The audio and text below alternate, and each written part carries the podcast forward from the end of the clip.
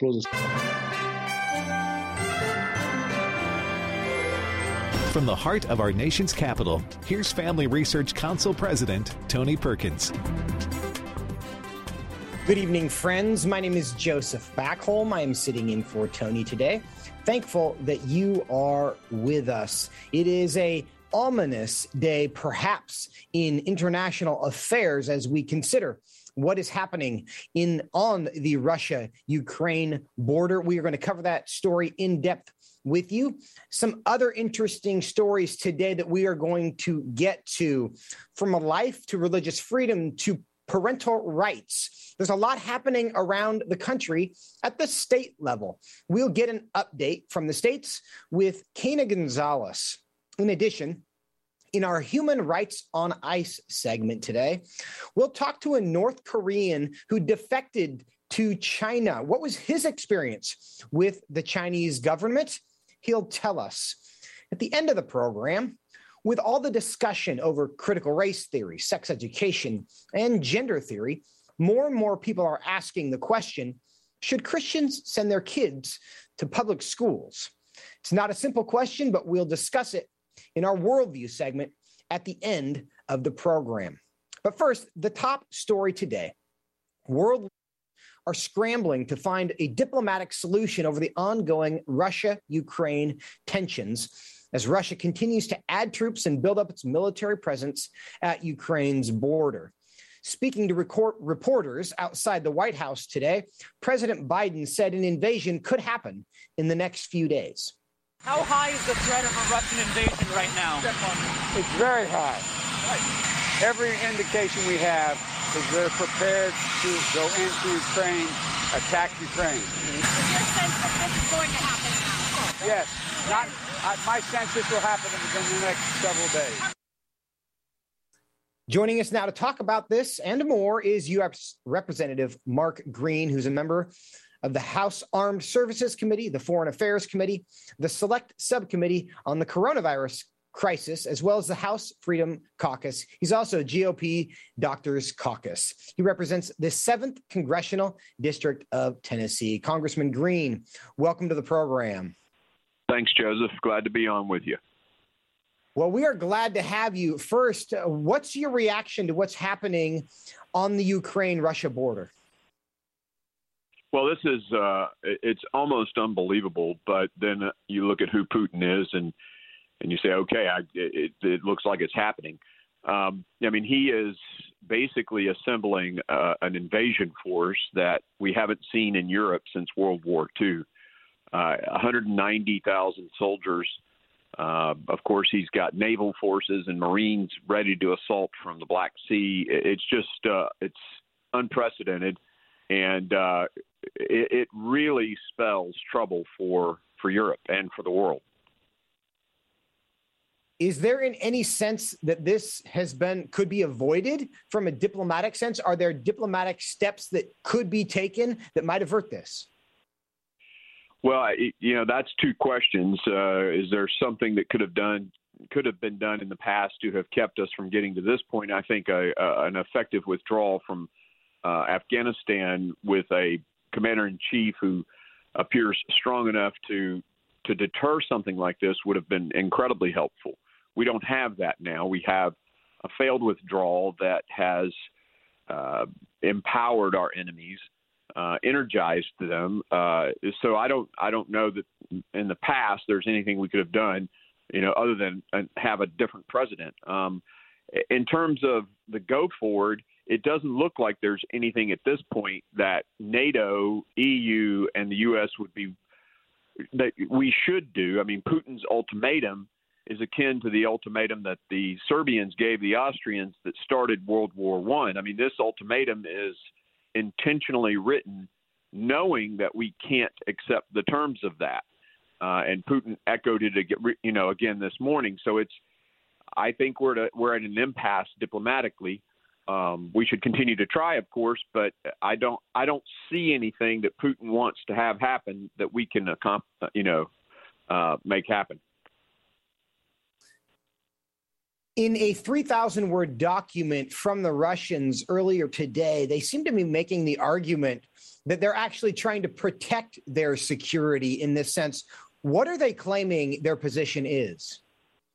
Well, from Russians' perspective, they believe that the activities of NATO expansion, meaning adding states like Poland and Romania, and, and the possibility that we might add Ukraine in the future, uh, presents a security threat to them by putting the forces of the West on their on the Russian border. You you look at even back to the czarist times, the the czars of Russia and and of course the Soviet Union they protected their country through proxy states or through buffer states surrounding the country, and and that's how they have secured or created security for themselves, and that's what Putin wants to resurrect. Um, but you know, in this case, NATO is there in po- Poland now, so it, there's an Article Five obligation to protect Poland, um, and it, he's just not going to get what he wants, uh, unfortunately for him.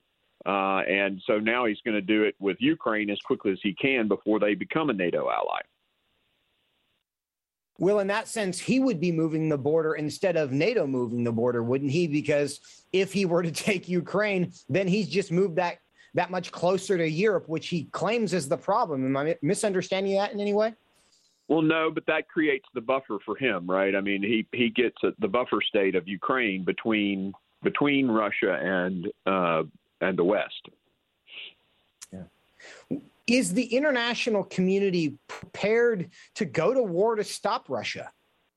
I don't think uh, anyone in the West is talking about putting you know, either NATO forces or, and we certainly aren't, you know, I am fully against, and I think most of the American leadership is against putting U.S. troops on the ground in Ukraine. And now, honestly, the Ukrainians don't want it. I, I visited Kiev just a few weeks ago as a part of a congressional delegation. I was the lead Republican in that delegation, and um, you know, the Ukrainians were very clear they don't want American soldiers there. They they are willing to fight if they have the equipment. So um, I don't see the West doing that. Now the West is going to, you know, create incredible sanctions, um, and and that they're going to cripple the Russian economy. Um, I do see us bolstering our forces in NATO countries that border this buildup. You know, you look at him massing troops in Belarus, which happens to be on the border of Poland and the Baltics, and so we we have a responsibility to those allies to make sure that he knows any attack against them will be you know, met with stiff uh, military, kinetic, everything. So. You talk about sanctions that would cripple the Russian economy. What would those be? Well, clearly, if we disrupt their ability to do dollar backed trade or banking transactions, their ability to trade internationally would be severely impacted. I mean, it it would keep them from buying wheat. It would keep them from buying you know other products from other countries. So I mean, it it would essentially cut them off from international trade. Presumably, Putin is aware of this, and he just doesn't care. Yeah, they prepared their economy. It's interesting. They did a very good job of preparing their economy, their reserves, their conversion of their reserves to Russian currency versus, you know, dollar backed currency. They got rid of all their dollars. Uh, they're in a better place. It still will be devastating to their economy, though. Congressman Mark Green, I want to talk about another subject with you. Uh, our neighbor to the north in Canada, uh, a lot of action from their government in response to the trucker protests. What are your observations there? Well, one, you got to love uh, the fact that our Canadian brothers uh, and sisters want freedom too, right? I mean, they're they're standing up uh, for freedom, and I, I deeply respect that. And it's been interesting to watch the totalitarianism of Justin Trudeau. I mean, but he's the guy who praised the dictatorship of the CCP only, you know, months before this. So uh, he's overreacted. This emergency powers that he's claimed is is ridiculous and absurd. Uh, there's no threat to the sovereignty of Canada here, um, and and I think it's going to backfire on on Trudeau. Now, there's a clip of President. Oh, okay, excuse me. I, I, I was. I, am going to stay on stay on the Canada story here. um, that the their in, invocation of these emergency powers. How unusual is this even in canada now they, of course they have a different government. They don't have the same constitution we have. They don't have the same bill of rights. But in a canadian context how unusual are the steps that justin trudeau has taken in the last several days? To my understanding this these powers have never been enacted ever before. So this is uh, brand new and uh, you know just something that no one in Canada ever sp- expected would happen, and it's never happened before. Now, what the Canadian government is doing using these emergency powers to essentially turn people's lives off. And the technology now gives them that ability to stop them from being able to buy or sell or travel literally anywhere. Those powers are really a function of new technology that have developed in the last decade or so. Is there anything that we in the United States should be learning as we watch what's happening in Canada? Well, we sure surely shouldn't elect leaders with an authoritarian bent. And you take uh, the folks in the far left that have seized power in the Democrat Party, the woke cancel culture, the uh, you know authoritarians over there with masks on children and closing down schools and all of that stuff. We we got to make sure we elect freedom-loving uh, leaders to our to our Congress and to our governorships and to our state legislatures uh, and certainly to the presidency. So that's probably our biggest lesson because you know we've got people in our government who are leftist Marxists who want to do what just they're fine with what Justin Trudeau has done. So that's probably lesson number one how can we make sure that the United States government does not have the power that they could exercise where they can essentially turn off the lives of American citizens who fall into the displeasure of the federal government? Well, I'll give you a great example is make sure that HR 1 is defeated. The bill that would permanently empower the Democrat Party, it would federalize elections, uh, you know, take away the state's rights for elections. Uh, that that would be a good place to start as well. HR one would devastate freedom in America, and it can't pass. And of course, you know the leftists they want it to pass, so we've got to make sure that it doesn't pass. We've got about a minute left, but one last question: the timing of Canada's extreme measures is interesting because at the same time they are really uh, doubling down and and and moving harshly against their citizens most of the globe is opening up. And it seems that the requests that the trucker protests are making are policies that essentially the rest of the world are adopting just because they think that's the right thing to do. What do you make from the fact that Canada is going extreme at the same time the rest of the country is opening up? Well, I, I think you know those guys have got to reevaluate what they're doing. This this uh, this mandate stuff uh, even in our Senate, though, we had some senators who did not support uh, shutting down uh, government funding and mandates. So, I mean, it's this is a battle that's ongoing everywhere, and we got to just keep fighting for freedom. Congressman Mark Green, we do appreciate you continuing your fight for freedom and for your time today. Thank you so much. Thank you, Joseph. See you. Coming up after the break, we are going to check in on the fight for freedom at the state level. A lot of focus on the national and international level, but there's some good news in state legislatures around the country you're going to want to know about. We'll talk about it when we come back right after the break. Stay with us. Are you struggling to spend consistent time in God's Word? Then join Family Research Council on an exciting journey through the Bible. FRC's two year Bible reading plan helps you to approach daily Bible reading with an intentional focus of diving deeper into the nature of God and how His Word speaks into cultural issues. By studying the Bible, we can see the grandeur of God unfold throughout the past. The Stand on the Word reading plan takes you through daily scripture in an engaging manner to help you stay grounded in God's truth. All wisdom comes from God and He has given us the Bible as a way to understand the world. Start this adventure today with Family Research Council. When you sign up, we'll text you every Sunday with daily passages and questions that help prepare you for conversations with your friends and family. To begin this journey, visit frc.org/bible. With the current division and confusion of our culture, it is so important for Christians to root ourselves in the truth of God's Word so that we are prepared to give a reason for the hope that we have. For this purpose, Family Research Council launched the Center for Biblical Worldview. The center applies the Bible and the historical teachings of the Church to current issues.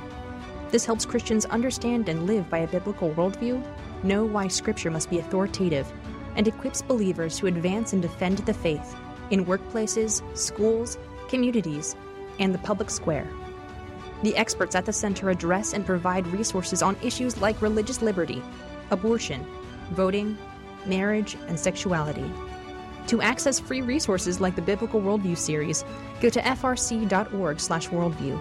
To get highlights of the latest work of the Worldview Fellows, including blogs, interviews, and publications, sign up at frc.org/subscriptions. At Family Research Council, it is important to us that we stay connected with you and that you stay informed. With the increase in tech censorship of conservatives and Christians, we've decided to be proactive to make sure we don't go completely dark due to censorship. That is why we've created a tech subscription platform. If we get canceled, you can stay informed and still find updates on faith, family, and freedom. How? Just text STAND to 67742 to sign up for our text alerts, and you will get FRC's content straight to your phone. Again, just text STAND to 67742 and you will get special alerts on the biggest stories of the day. You can stay informed with just a simple text. We want you to be able to stay connected with like minded community and to always have access to our content. Stay connected and informed. Just text STAND to 67742.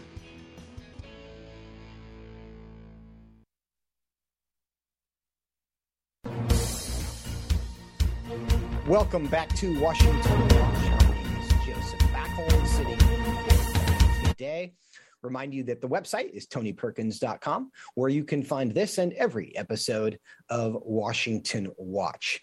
In addition to everything going on nationally and internationally that we cover here on Washington Watch, we've seen increased momentum at the state level on policy issues that are important to people who care about faith, family, and freedom. In fact, the FRC policy team is currently tracking 403 bills that we support in state legislatures around the country. 235 of them are high priority.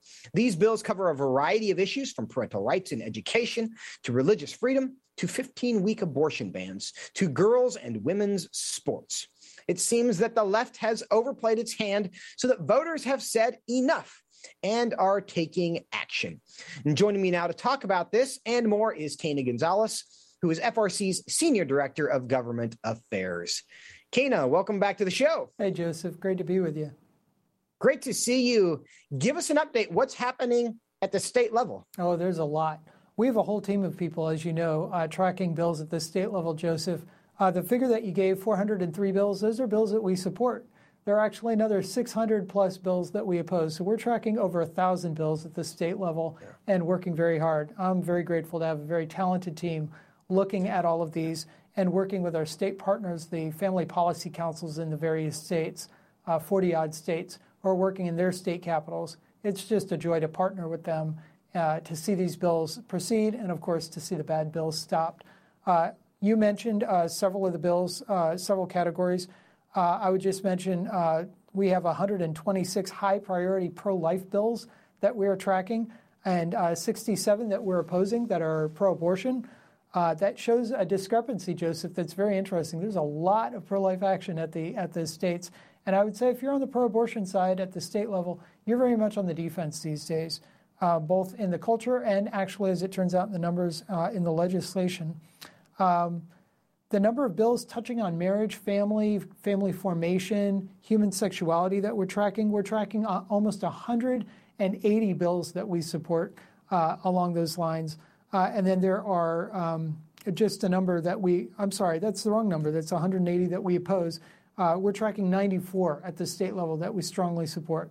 So they're spread out across the states. I know uh, if people live in a blue state or a red state, they might think, oh, well, I know, I know basically where my state is. But trust me, there are good and bad bills moving right now in your state that need your voice of opposition or support no matter where you live. Quena, are you seeing any trends around the country, either in a good direction or a bad direction? Well, sure. We we always uh, wrap up in the summer and write uh, write up some pieces of what we're seeing. So right now, here we are in, in the middle of February. Uh, we have some preliminary ideas of what we're seeing. It's an interesting year nationally. We're seeing uh, Dobbs. Uh, we're seeing the Dobbs case at the Supreme Court that could overturn Roe v. Wade and return uh, the question of abortion really and truly back to the states. Uh, and this is the first time in a generation that we've seen this opportunity. Uh, we don't know how the Supreme Court will react, and neither do the state legislatures, but the states aren't waiting. The states are, in fact, moving forward. A few years ago, a handful of states, uh, Alabama, Arkansas, and a few others, uh, moved forward, uh, Texas most recently, to ban abortion or to ban most abortions at the state level, challenging Roe v. Wade. Now we're seeing state after state pick up that mantle and begin to really whittle away at uh, abortion in their state. Uh, many states have only one abortion provider left in their state, and the states are going after those uh, legislatively.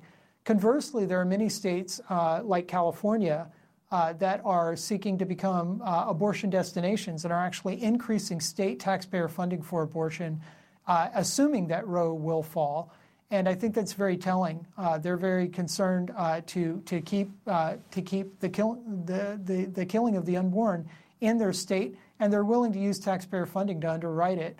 A few years ago, we saw Illinois take this step about uh, three years ago uh, and become a destination for people on Medicaid in surrounding states could come into Illinois and uh, take advantage of state Medicaid funds to underwrite their abortions, which they couldn't in the surrounding states. It looks like California is set to follow their example if our friends in California are not successful in stopping this bill.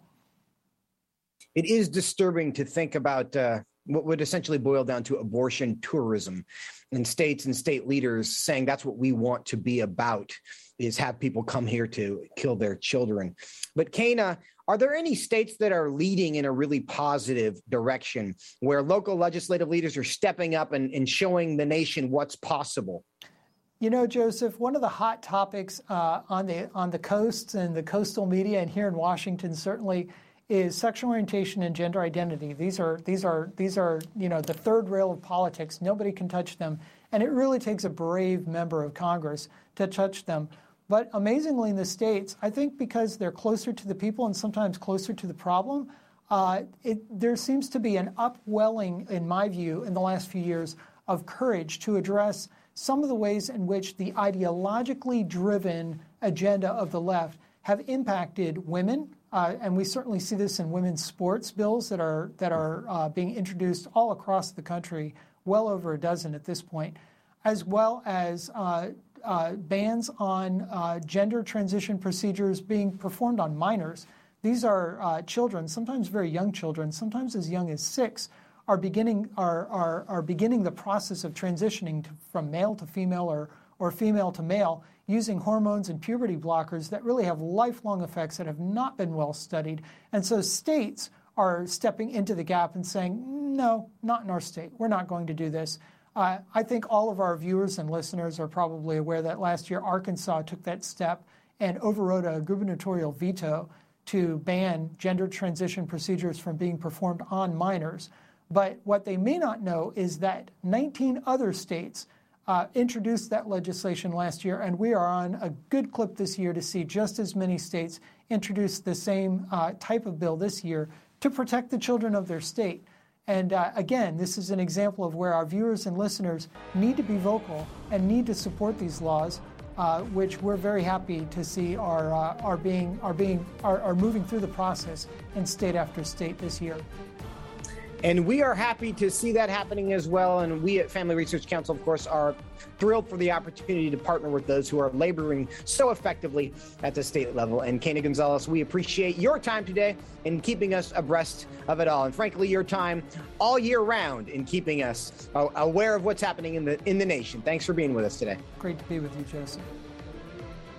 Coming up after the break, it is our Human Rights on Ice section as we give the uh, other side of the story to the spin from China coming out of the elections. We're going to talk with Jin Hee Jo, who's a North Korean defector who was forcibly repatriated by China to North Korea twice. We'll talk to him when we come back. Stay with us.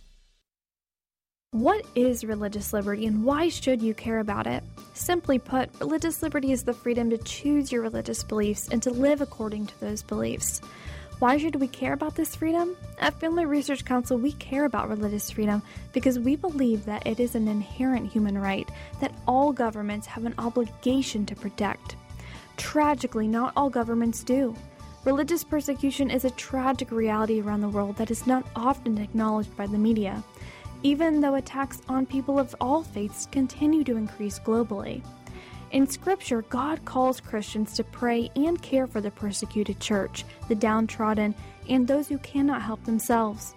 Therefore, we must be advocates for those persecuted for their faith.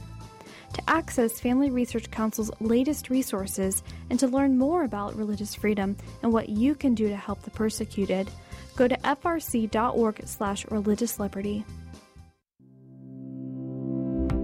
Do you want to be able to stay up to date on conservative news? Are you looking for Christian resources to help you stay politically engaged? Then download Family Research Council's Stand Firm app. With all of our content available at your fingertips, you will conveniently be able to stay up to date throughout your busy day. The Stand Firm app will give you access to a variety of resources, such as our most recent episodes of Washington Watch with Tony Perkins tweets, and other social media posts, and our latest blogs, updates, and publications. Additionally, you will have the opportunity to take action and make your voice heard by contacting your elected officials on the issues that most concern you. Visit the App Store on your smartphone or mobile device and search Stand Firm to download Family Research Council's official Stand Firm app.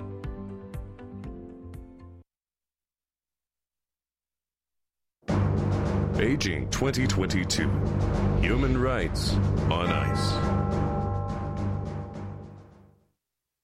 Welcome back to Washington Watch. Joseph Backholm sitting in for Tony today. So glad that you are with us. Want to remind you of a couple ways that you can stay in touch, stay connected, and stay informed to receive text updates about things that are happening around the country and ways you can be involved.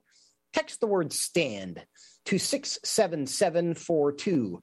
Again, text the word stand to 67742. In addition, you can download the Stand Firm app where you have not only Washington Watch, but all sorts of other Family Research Council resources. To get the app, type in Stand Firm wherever you download your apps or visit frc.org slash app to download it to your desktop device. It's day 14 of the 2022 Winter Olympics in China. And while others may be covering the games, who won what medal, and who didn't, here on Washington Watch, we've been covering the other side of Beijing. And that is the side that has been engaged in systematic human rights abuses. On Tuesday's Human Rights segment, on today's Human Rights segment, I'm sorry, we're going to take a look at the Chinese Communist Party's treatment of North Koreans who cross into China to escape from the brutal and authoritarian regime of North Korean dictator Kim Jong un. Joining me now to tell us about this from firsthand experience is Jin Hae Jo, a North Korean defector, and we are apparently still waiting to get her on the line. So we're going to wait just one moment but we are going to hear the details of her experience with the Chinese government because there are, North Korea, as you know, is typically at the top of the list of human rights violating lists. The North Korean government is not only as oppressive as any government on earth today, it is as oppressive as any government in human history, absolutely denying human rights to its citizens. Chief among those, of course, is the right to exercise religious freedom. Uh, surveys that have been done in North Korea have indicated that the percentage of the country that is Christian is very close to zero. Sounds like we have her. Do we have her? Okay, we do have her. So now joining me is Jin Hae Jo. She's a North Korean defector who was forcibly repatriated by China back to North Korea two times. Jinhae, welcome to Washington Watch. Hi. Um, yeah, thank you for inviting me here. Well, we are glad to have you. First, tell us a bit of your story. How did you escape from North Korea? Yeah, when I was 10 years old, uh, my mother was uh, put my sister uh, was six years old at that time. She put her in backpack and hold my hands, and we crossed the Tumen River swimming, and we crossed it. And tell us what happened after that, because we know that the Chinese government sent you back. How did they find out about you? Yeah, I actually four times I was catched by uh, Chinese uh, police and sent back to the North Korea. And first time was we was asleep at home. I was 14 years old, and they just searching house by house and ask the people if you know where is the North Korean defector live, we're gonna pay you money, 10,000 uh, uh, yuan or 20,000 yuan. So people, uh, some bad people, because of the money, they uh, call the police or they just searching by house to house and they found us. So we sent back to the North Korea, but I was survived because I was under uh, 17 years old and first time sent back to the North Korea, North Korea regime give us the one chance. That's how I was survived from prison and we escaped again. Why is it that the Chinese government tries to send people back to North Korea? So when I was sent back first time, the Chinese government, the policeman was telling me, say that after sending us to the North Korea government, and the North Korea paid the money for uh, each person. So that time, the North Korea, because they don't have money, they pay for uh, send the one of the tree wood, uh, one of the wood for can uh, build some houses. So each North Korean person changed with the one wood so that's the first issue. And second one is the North Korean government uh, keep paying the money to China, and the Chinese government they don't want to uh, some of the North Korea, a lot of North Korean uh, defectors escape from the Tumen River. So they keep control uh, the North Korean people in the Tumen River, and they catch them and keep sending to them. Unfortunately, we only have about a minute left, but tell us, as you see what China is trying to communicate in these Olympics, what's your reaction to what's happening there now? 2008, I was uh, come to America. After a few months later, the Chinese uh, China government was have Olympic, and that time I was do hunger strike for 16 days to ask the Chinese government to stop sending North Korean defectors because we have more than 300 people, 300 million people died because of hunger and because of torture from the North Korean government. China, they know about it, but they keep sending North Korean defectors to kill, let them kill by North Korean government. So this Olympic is for peaceful for the whole world. But China, they don't have that kind of mind or heart, and they keep killing people, and they did the Olympics. So I really don't like to America or the whole world join the uh, Olympics in China. Well, we understand from your experience why you would feel that way. Unfortunately, we are out of time. But Jinhye Jo, thank you so much uh, for taking some time to share your story with us. It is a really important one, and we are thankful that you are here now and that you have found some safety. And we pray the same for many others in North Korea. God bless you. Thank you for your time. Thank you. Coming up after the break in our worldview segment, should Christians send their kids to public school? An important question. Do you want to be able to stay up to date on conservative news? Are you looking for Christian resources to help you stay politically engaged? Then download Family Research Council's Stand Firm app. With all of our content available at your fingertips, you will conveniently be able to stay up to date throughout your busy day. The Stand Firm app will give you access to a variety of resources, such as our most recent episodes of Washington Watch with Tony Perkins, tweets and other social media posts, and our latest blogs, updates, and publications. Additionally, you will have the opportunity to take action and make your voice heard by contacting your elected officials on the issues that most concern you. Visit the App Store on your smartphone or mobile device and search Stand Firm to download Family Research Council's official Stand Firm app. What is religious liberty and why should you care about it? Simply put, religious liberty is the freedom to choose your religious beliefs and to live according to those beliefs. Why should we care about this freedom? At Family Research Council, we care about religious freedom because we believe that it is an inherent human right that all governments have an obligation to protect. Tragically, not all governments do. Religious persecution is a tragic reality around the world that is not often acknowledged by the media, even though attacks on people of all faiths continue to increase globally. In Scripture, God calls Christians to pray and care for the persecuted church, the downtrodden, and those who cannot help themselves. Therefore, we must be advocates for those persecuted for their faith. To access Family Research Council's latest resources and to learn more about religious freedom and what you can do to help the persecuted, go to frc.org/religiousliberty. Attention university students. Are you looking for an internship that will help you grow as a Christian leader and allow you to positively influence the culture? Then Family Research Council's internship program is for you. FRC's life changing 12 to 15 week internship program will prepare and equip you for the next step in your professional journey. You'll enjoy a speaker series focusing on careers and callings, lectures from prominent conservative leaders, and weekly biblical worldview training. All of these offerings were created to aid you in your personal and professional development. As an intern, you will have the opportunity to work side by side with our experts in policy, communications, event planning, and more. The real world experience you gain will prepare you to pursue a career of influence and make a difference wherever God calls you.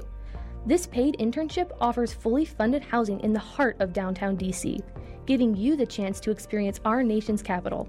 Visit frc.org/internships to apply.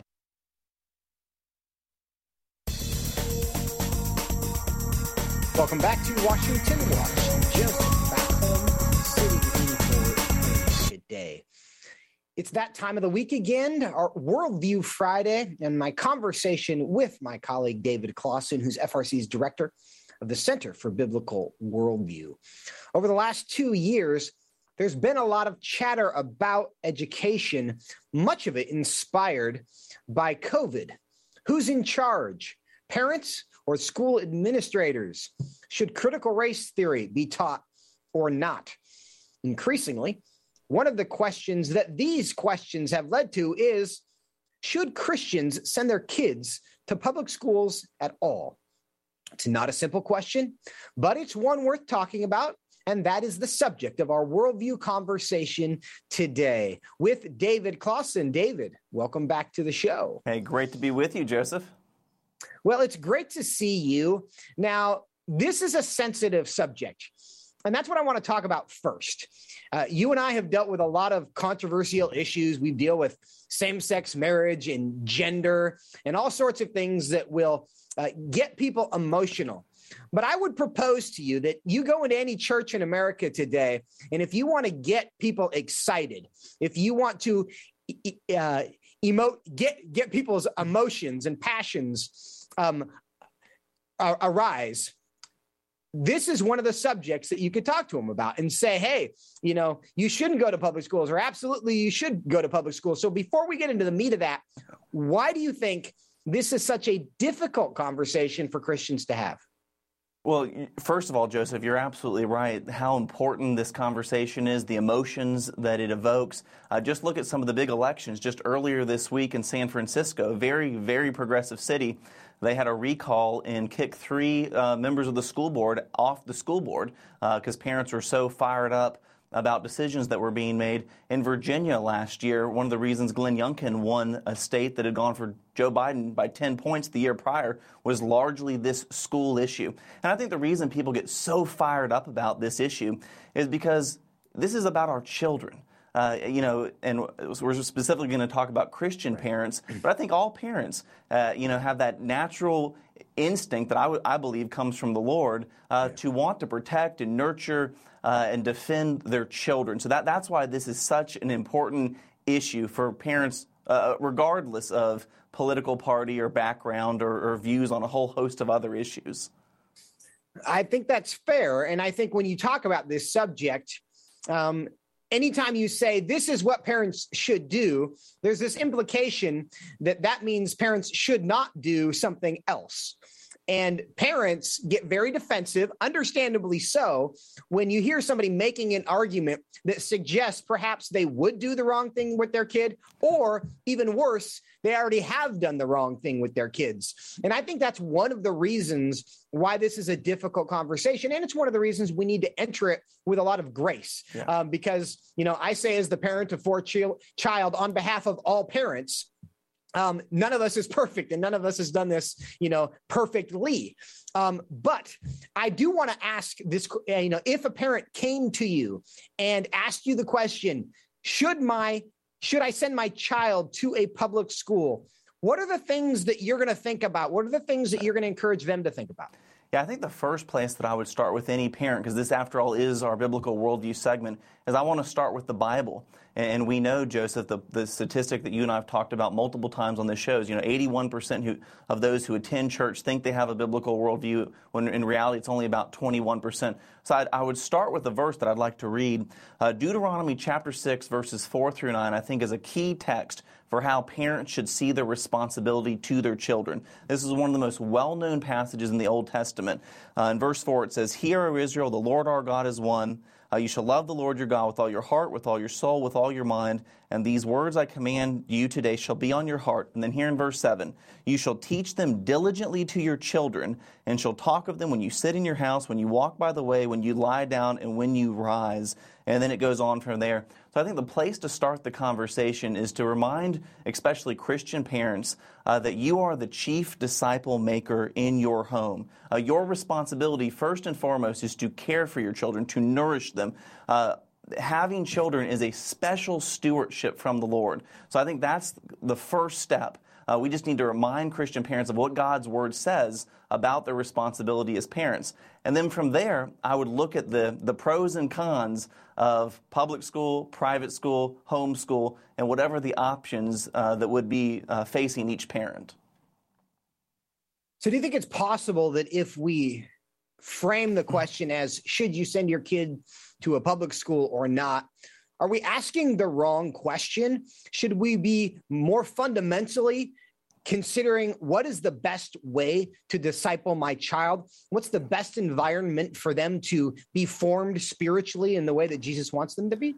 I think so, Joseph, because again, education, what, what is education? It's really a form of discipleship. You are uh, you're imparting information, but you're you're more than just imparting head knowledge. Part of the education system is you are teaching people to love certain things. Uh, there's a there's a morality, there's an ethics that is uh, twi- intertwined with uh, education. Right before we came on the show, I, I just Googled pros and cons of public school just to see what showed up. And uh, most of the things that were there was, you know, well, one of the pros is that it's free and that teachers have to have credentials and that uh, there's opportunities for extracurriculars. And I think all of those things are important things to think about. What, what does your family value? What's important? But I do think, first and foremost, if I'm a Christian parent, I'm thinking in, uh, about the, the, the, the education of my child in terms of discipleship and in terms of forming their loves. And I, so I do think that's probably a helpful way to even just approach the conversation from the beginning. I think that's wise. And the, the point that you've made that I'll underline again here in, in the way we think about this, because I, I want to make sure we are asking the right questions, in part because it's so emotional, and in part because it's so important. The, the job of Christians, of course, is to fulfill the Great Commission, and that is yeah. to go out into all the world and make disciples. Yeah. And when you're a parent, the first person or the first people that you have the obligation to make disciples of is your children that God mm. gives you, right? And that's part of what you read there out of Deuteronomy chapter 6. So the question we have to ask is what is the best way to make disciples of our children? How would you evaluate that question given the options? And you mentioned them. There are there are government schools, there are public schools, homeschooling is an option that people are increasingly choosing. How would you evaluate the question of what's the best way to make disciples among those options? Yeah. I think each option does have some things going for it, some things that uh, you know parents should think about deeply. You know, homeschooling I think is a, a, wonderful option for so many families because you can control the content. You can control exactly what the children are uh, learning, the lessons. You can you can walk through it. Uh, you don't have to worry about uh, bad influences in the classroom. Uh, so obviously, I think homeschooling is a wonderful option. It's the option my parents chose for many years, and I'm grateful they did. Uh, private school is another great option. Um, and there's different types of private school, though. Uh, there are classical schools, there's private Christian schools, and all, all, private schools are not created equal, Joseph. Let me just read one. There's actually a, an article that came out just a couple days ago highlighting the National Association of Independent Schools. This is an organization that provides guidance to 1,600 private schools, K through 12, uh, in the United States. And what they were doing, it was actually uh, making sure that gender ideology was being put in every classroom. It was kind of an expose, undercover journalism uh, that Breitbart did. But what they found out is that the, this information that this group was putting into 1,600 private schools was information where they were talking about as young as pre-K about bodies, about the body parts uh, ch- children are born with, if body parts is what makes you a boy or a girl, or whether it's feelings. And so I think we just at the you know we need to acknowledge uh, not all private schools are created equal. Um, I think uh, that's important. And then obviously with public schools, um, we can talk about public schools, the government schools. I, FRC tracks things that the Biden administration are doing. There's a whole host of things that the Department of Education has done in the last year that, in my view, make public schools uh, something that I would be very, I would be hesitant to send my kid to a public school, um, knowing some of the things that the Biden administration is doing. But again, I do think every parent has to look at their own situation and take it to the Lord. Let, let's not take prayer out of this equation. We need to ask the Lord what you're calling us to do each and every year and be willing to evaluate that every school year. Uh, David, I want to take exception with one thing you said. You suggested there that uh, when you homeschool, there are no bad influences in the classroom.